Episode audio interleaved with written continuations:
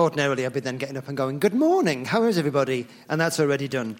Uh, so we are in 1 John, uh, living and loving.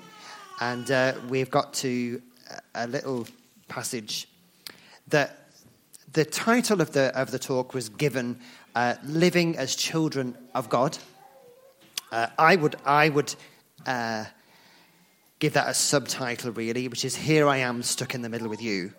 and I'll explain why that, well, you'll, you'll, it'll become obvious why I've given it that title as well. Uh, before we get to the passage itself, on what day was it, uh, Colleen, that we, that we, we had a movie night this week? And uh, we, did, we, had two things that have happened this week. Somebody um, has helped us in terms of looking after the girls, and we were able to go out for dinner, just the two of us, and that's not happened in over a year.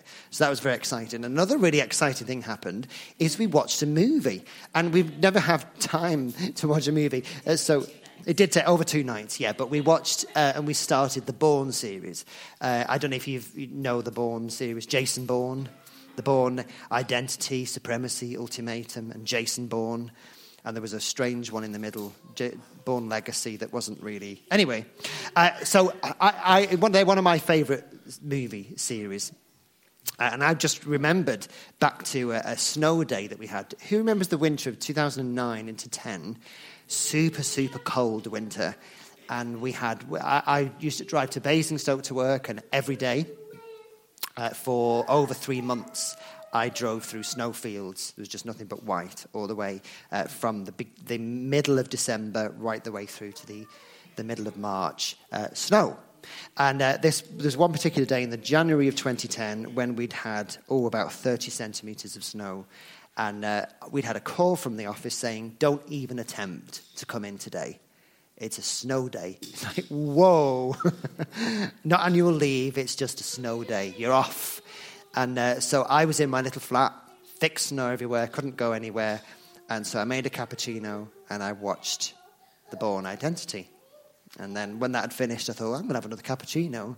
Had another cappuccino. I thought, I'm going to watch The Bourne Supremacy. So I watched The Bourne Supremacy. And then, uh, and then I thought, well, I'm going to have some lunch. And then I'm going to watch The Bourne Ultimatum. And watched all three in one day. Now, I very rarely would watch three movies in one day. And by the end of it, I actually felt like I was part of the CIA. You know, like I was, I was ready. I was like, I was, I know the number of every registration of every car in the car park. Like I'm super switched on here. You know, I'm high alert, like ready to take on the world. Um, what we do, what we spend our time doing, what we absorb ourselves in, shapes the way that we think and the way that we live. And the way that we think shapes the way that we behave, and it shapes, in many ways, our destiny and our future. We also become like the people we live with. The people that you spend all your time with, you begin to develop similar characteristics. Lottie and Rebecca they have some our characteristics, and you might like to think that some of that's just genetic, but some of it is unfortunately learned behavior. Some of it's good learned behavior, some of it perhaps is behavior that we'd prepare, prefer them not to have learned from us. But anyway, it is what it is. We become like the people we spend time with, and we become like what we worship and what we spend our time doing. That's what shapes who we are. So we'll come back to that in a few minutes. Let's read the passage 1 John 3. Starting, I'm actually going to start at verse 28 of chapter 2 because it, it, it's just the same paragraph. It says, And now, dear children, remain in fellowship with Christ, so that when he returns, you will be full of courage and not shrink back from him in shame. Since we know that Christ is righteous, we also know that all who do what is right are God's children. See how very much our Father loves us, for he calls us his children, and that is what we are. But the people who belong to this world don't recognize that we are God's children because they don't know him. Dear friends, we are already God's children, but He has not yet shown us what we will be like when Christ appears. But we do know that we will be like Him, for we will see Him as He really is. And all who have this eager expectation will keep themselves pure, just as He is pure. Everyone who sins is breaking God's law, for all sin is contrary to the law of God. And you know that Jesus came to take away our sins, and there is no sin in him. Anyone who continues to live in him will not sin, but anyone who keeps on sinning does not know him or understand who he is. Dear children, don't let anyone deceive you about this. When people do what is right, it shows that they are righteous, even as Christ is righteous. But when people keep on sinning, it shows that they belong to the devil, who has been sinning since the beginning. But the Son of God came to destroy the works of the devil. Those who have been born into God's family do not make a practice of sinning because God's life is in them. So they can't keep on sinning because they are children of God. So now we can tell who are children of God and who are children of the devil. Anyone who does not live righteously and does not love other believers does not belong to God. God, I just pray that you would help me.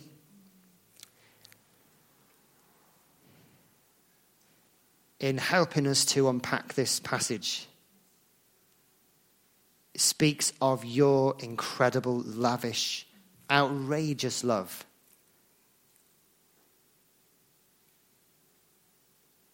And it speaks of how we can live our lives before you. And I pray that you would help us to really hear from you today.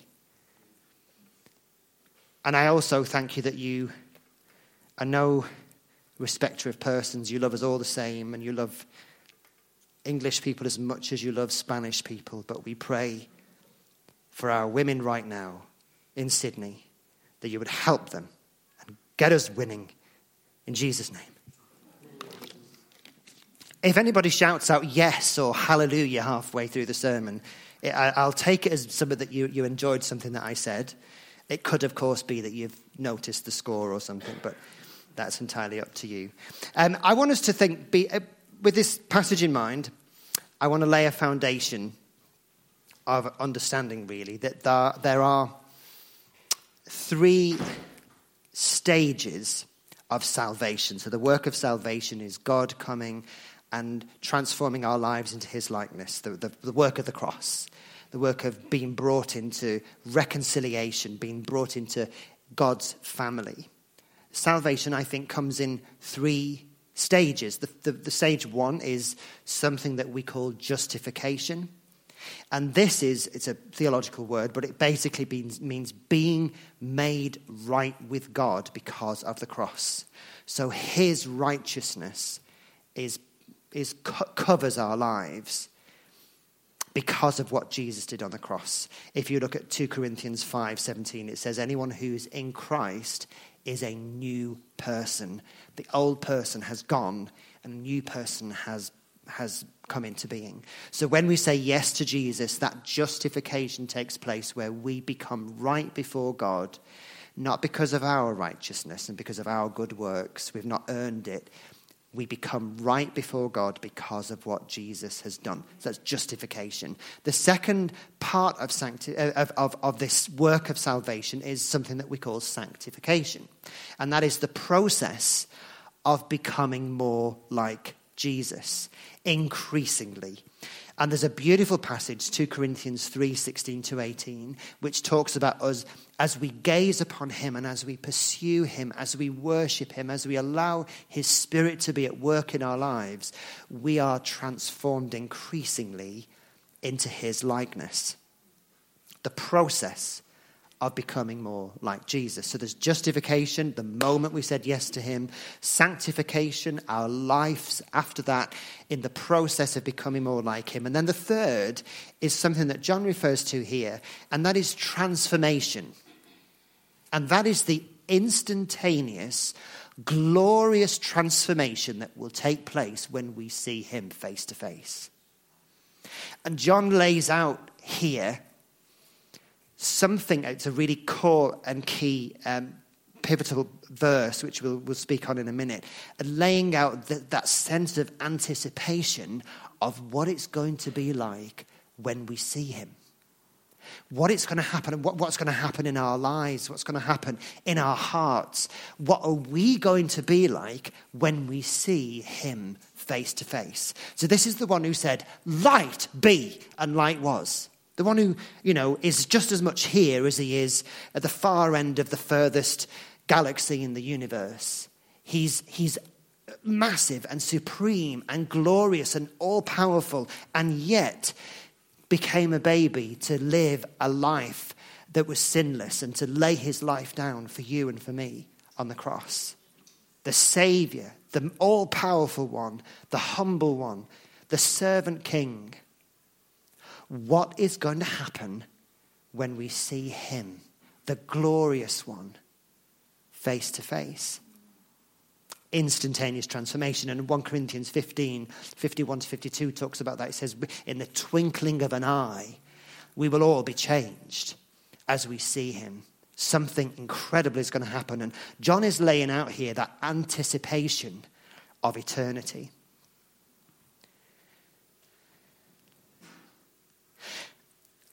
Parallel, really, to this concept of justification, sanctification, and transformation. So, the coming of Jesus into our lives, the process in between, and then the moment when we see him face to face. It kind of reflects the coming of Christ into the world, where he introduces the kingdom. And then, thirdly, when Jesus comes again to fully establish his kingdom and then number two is the bit in the middle, which sometimes we, we refer to as the now and the not yet. The kingdom of God has come. The Spirit of God is available. The power of God is available. Miracles happen. God is doing his thing, but it's not fully here. God's kingdom is not fully established. God's will is not always fully carried out in the earth because there's the work of sin and death and the work of the devil as John puts it, as refer, refers to him. The now and the not yet. And we are the ones who are stuck here in the middle. And John is referring to that stuck in the middleness in this passage, okay? We are here living with our feet on the ground here on earth where there's all the mess, there's the stuff of the kingdom of darkness, and yet we are citizens of heaven. If we've said yes to Jesus, if He's living within us by His Holy Spirit, if we have had that process of that moment of justification being made with right with God because of the cross, and that process of sanctification is taking place in our lives where we're becoming more like Him through the work of His Spirit, then we can be sure that we will experience that moment of transformation because we will see him face to face because we are citizens of heaven. Booyah! Was that a goal or was that, are you excited about that? Yeah, yeah. Come on then. So, I want us to just spend a few minutes reflecting on the reality of what it means to be in this in the middle place where our future is transformation and being in the presence of God for eternity. Our past is slopping around in the drudgery of sin and the sinful nature and all that this world has got to offer. And here we are in the middle where we're living as citizens of heaven and we have to come face to face with the reality of John 10:10 10, 10, where Jesus said, "The thief, was referring to the devil, the enemy Satan, the thief comes to steal and kill and destroy, but I have come that you might have life. And we are in the reality where we have access to both of those kingdoms. We have access to the lavish love of God, life giving, hope, freedom, indescribable glory of the presence of God, the amazing, like, I mean, he uses the word lavish in this passage in some translations, the lavish love of God being poured out upon us. We have access to that. But we also have access to our sinful nature, to the things of this world, the gratification of our flesh and our sinful nature. The stuff that we used to do before we knew Jesus, the kingdom of darkness. And I'm going to come to that in a minute. I was about to go on to something I'm going to come to in a few minutes. So we've got that, and we've got that. And John is wanting to, to captivate the imagination of his readers, us,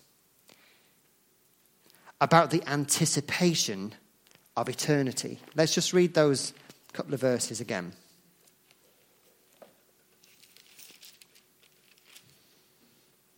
See how very much our Father loves us, for he calls us his children, and that is what we are.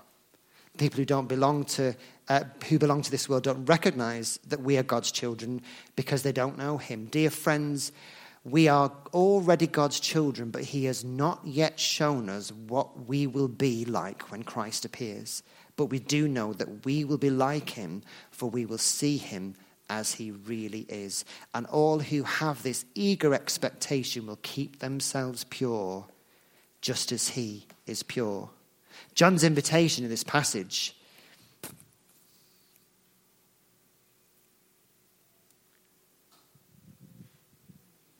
is to imagine, to begin to anticipate to get lost in the reality of who God is, of how glorious it's going to be in His presence, of how holy He is, of how much it's going to transform our lives when we see Him face to face. But he's inviting us to allow that anticipation and that expectation of what is to come to impact our here and now. So he's not saying that's going to be then. Now, doesn't matter. Just keep doing what you're always doing. Live how you always lived. You know, just trudge around in the mud of your past. All of that rubbish, just keep doing it. Because as soon as you see him, you're going to be transformed into his, likeness. It's like, no, no. The anticipation is, the expectation is we're going to see him face to face. We're going to spend eternity in his presence. We're going to be transformed into his likeness. It's going to be glorious and amazing. And why not? accept the fact that that is not just for then, but we can begin to live in the reality of that now here and now. We can begin to see the, the, the, glory of God displayed in our lives now. We can begin to be transformed into his likeness now. Justification is what God does. The transformation when we see Him face to face is what God does. Sanctification is what God does, but it depends upon our willingness to allow Him to do it here and now in our day to day. The things that we spend our time doing, the things that we read, the things that we watch, the things that we, that we devote ourselves to, that is what we will grow into being like. Jesus invites us in John 15, so the book of John, same writer as the book of 1 John. And uh, these are Jesus' words, and it's John 15, part of that great upper room discourse. And he says, I am the true grapevine, and my Father is the gardener. He cuts off every branch of mine that doesn't produce fruit and prunes the branches that do bear fruit, so they will produce even more. So, can you see the imagery you're talking about vines and grapevines, but he's saying you, you are part of that, that vine. You get your life from me. You have already been pruned and purified by the message I have given you. Remain in me, and I will remain in you. For a branch cannot produce fruit if it's severed from the vine, and you cannot be fruitful unless you remain in me. Yes, I am the vine, you are the branches. Those who remain in me and I in them will produce much fruit, for apart from me, you can do nothing. Look at the parallel between that and the verse just before, well, the beginning of the passage. And now, dear children, remain in fellowship with Christ, so that when he returns, you will, not, you will be full of courage and not shrink back from him in shame. John's reminding us in this epistle of what Jesus said in John 15 remain in him. Let your life source be Jesus. Let your attention be on Jesus. Let the time that you spend in this life, you know, there are a lot of things that we could live for. And John draws quite an extreme picture, doesn't he, in, in, in the passage we just read. You're either living for God or you're living for Satan. It sounds quite, it's quite a caricature, isn't it? And there's quite a bit of that in 1 John where he uses hyperbole. He exaggerates the situation to really get us to, to, to understand what's going on here. There are two kingdoms, and how we live helps to establish either one of them. Does that make sense? Are we going to spend our lives slopping around in the mud of our past and our sinful nature? Or are we going to spend our lives pursuing righteousness, pursuing Him, wanting to be like Him? And you know, for the rest of our lives, we could pursue Him and press into Him, read the Bible for hours every day, worship Him for hours every day, experience glory upon glory upon glory upon glory. And I tell you, we won't even be beginning to scratch the surface of how amazing He is. And that's the invitation that's thrown out before us. And yet, there's also the warning that actually we could spend the rest of our life pursuing the things of our sinful nature. And I have experienced doing that. I'm sure we all have. And I'm sure we all know people who have gone to extremes of pursuing the sinful nature. Just watched the news this week. Some horrific stuff. You think, how evil is it possible for somebody to be? How how could somebody do that? How could people behave like that? Well, you know what? You could spend a lifetime pursuing evil and living out evil, and you still wouldn't be able to scratch the surface of how vile Satan and the kingdom of darkness is.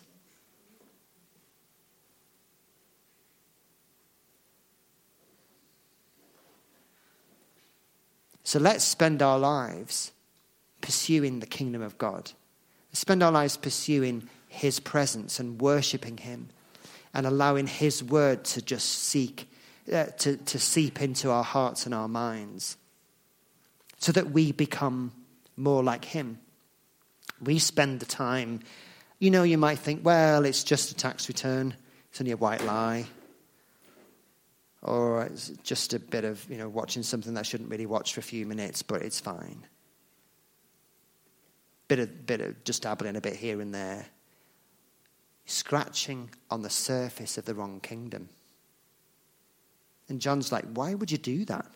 You're a child of God. You have been justified. You've been made right with Christ because of the cross. You've been invited to abide in Him, to remain in Him to allow His life and His Spirit and His truth to seep into the depths of your heart and to bring transformation, to bring new life, to change the way that you think and the way that you view the world. Why would you mess around with that rubbish when you can pursue Him? So let's become absorbed in Him so that we become more and more like Him. I like to use the phrase sometimes let's have our head in the clouds and our feet on the ground. I don't know if you've ever heard the phrase, it's somebody's too heavenly minded for any earthly good. I don't think it's possible to be too heavenly minded. John is invited us here to be heavenly minded, to view the world and what's going on around us through the viewpoint that, that eternity is coming, that we are going to see him face to face, that that matters more than any temporal pleasure or anything that we could achieve in this life. Being with Him and worshiping Him and following after Him and living for the good and for the growth and the extension of His kingdom is what matters more than anything else. And Jesus invites us to pray, doesn't He, in the Lord's Prayer? Let your kingdom come. That anticipation of what is to come, that expectation of amazing glory as we see God face to face it's not just something that we can hope for and anticipate in the future. It is something that our lives can actually facilitate the bringing into the here and now. Jesus said, Let your kingdom come, should be on our lips as a prayer. Let your kingdom come. Let what is in, there in heaven, let the glory, let the righteousness, let the lavish love of God let that be displayed in the here and now. Let our lives reflect the principles, the power, the rule and reign of God's kingdom here and now in 2023 in our lives in Newbury and Thatcham. And, you know, John had, um, in this little passage, it's quite, I don't know what you would, I wouldn't maybe use the word hairy fairy. It's quite blue sky. It's quite um, not nebulous, but it's all very sweeping statements. And there's a passage I'd like to finish with that's a very similar passage to the one that we've read today about living the new life in Christ. But it gives a little bit more definition and explains a little bit more what it looks like in living this new life in Christ. So I'm just going to read that passage and then we'll pray. It's Colossians 3, verses 1 to 17. It says, it's Paul speaking, and he says, Since you've been raised to new life with Christ, set your sights on the realities of heaven, where Christ sits in the place of honor at God's right hand. Think about the things of heaven, not the things of earth. For you died to this life, and your real life is hidden with Christ in God. And when Christ, who is your real life, is revealed to the whole world, you will share in all his glory. So put to death the sinful earthly things lurking within you. Have nothing to do with sexual immorality, impurity, lust, and evil desires. Don't be greedy, for a greedy person is an idolater, worshipping the things of this world. Because of these sins, the anger of God is coming. You used to do these things when your life was still part of this world. But now it's time to get rid of anger, rage, malicious behavior, slander, and dirty language. Don't lie to each other, for you've stripped off your old sinful nature and all its wicked deeds. Put on your new nature and be renewed as you learn to know your Creator and become like Him. In this new life, it doesn't matter if you're a Jew or a Gentile, circumcised or uncircumcised, barbaric, uncivilized, slave or free. Christ is all that matters, and He lives in all of us. Since God chose you to be the holy people He loves, you must clothe yourselves with tender hearted mercy, kindness, humility, gentleness, and patience. Make allowance for each other's faults and forgive anyone who offends you. Remember, the Lord forgave you, so you must forgive others. Above all, Clothe yourselves with love, which binds us all together in perfect harmony. And let the peace that comes from Christ rule in your hearts. For as members of one body, you are called to live in peace and always be thankful. Let the message about Christ in all its richness fill your lives. Teach and counsel each other with all the wisdom he gives. Sing psalms and hymns and spiritual songs to God with thankful hearts. And whatever you do or say, do it as a representative of the Lord Jesus, giving thanks through him to God the Father. I'm going to pray. God, I want to thank you because of the reality that we have been brought into your kingdom.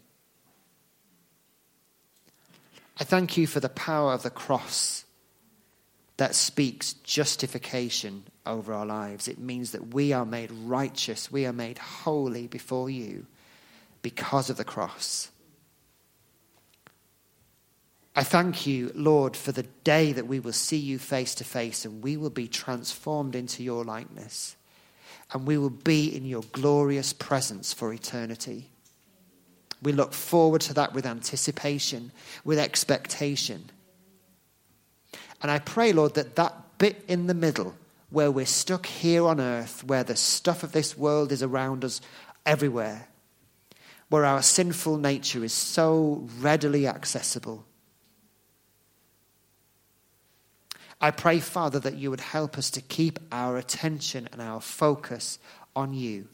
That we'd hear that invitation of Jesus to remain in you, to look to you, to expect your kingdom, your life, your power, your love, your reality to be poured out over our lives and through our lives. We want to be people like Paul was saying there to, that live as representatives of the Lord Jesus. Help us, God, in our choices, in the, the things that we do with our time, the things that we do with our money.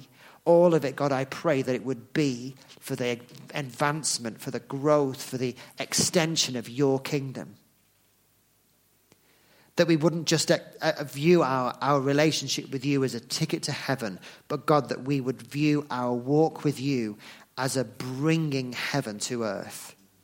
The reality of who you are, your rule, your reign, your, your establishing your kingdom here in and around our lives, Lord. We pray, like Jesus commanded us to pray, let your kingdom come and let your will be done in our lives as it is in heaven. In Jesus' name. In Jesus' name. God bless you. Thanks, guys. Mm. Mm, thanks, Steve.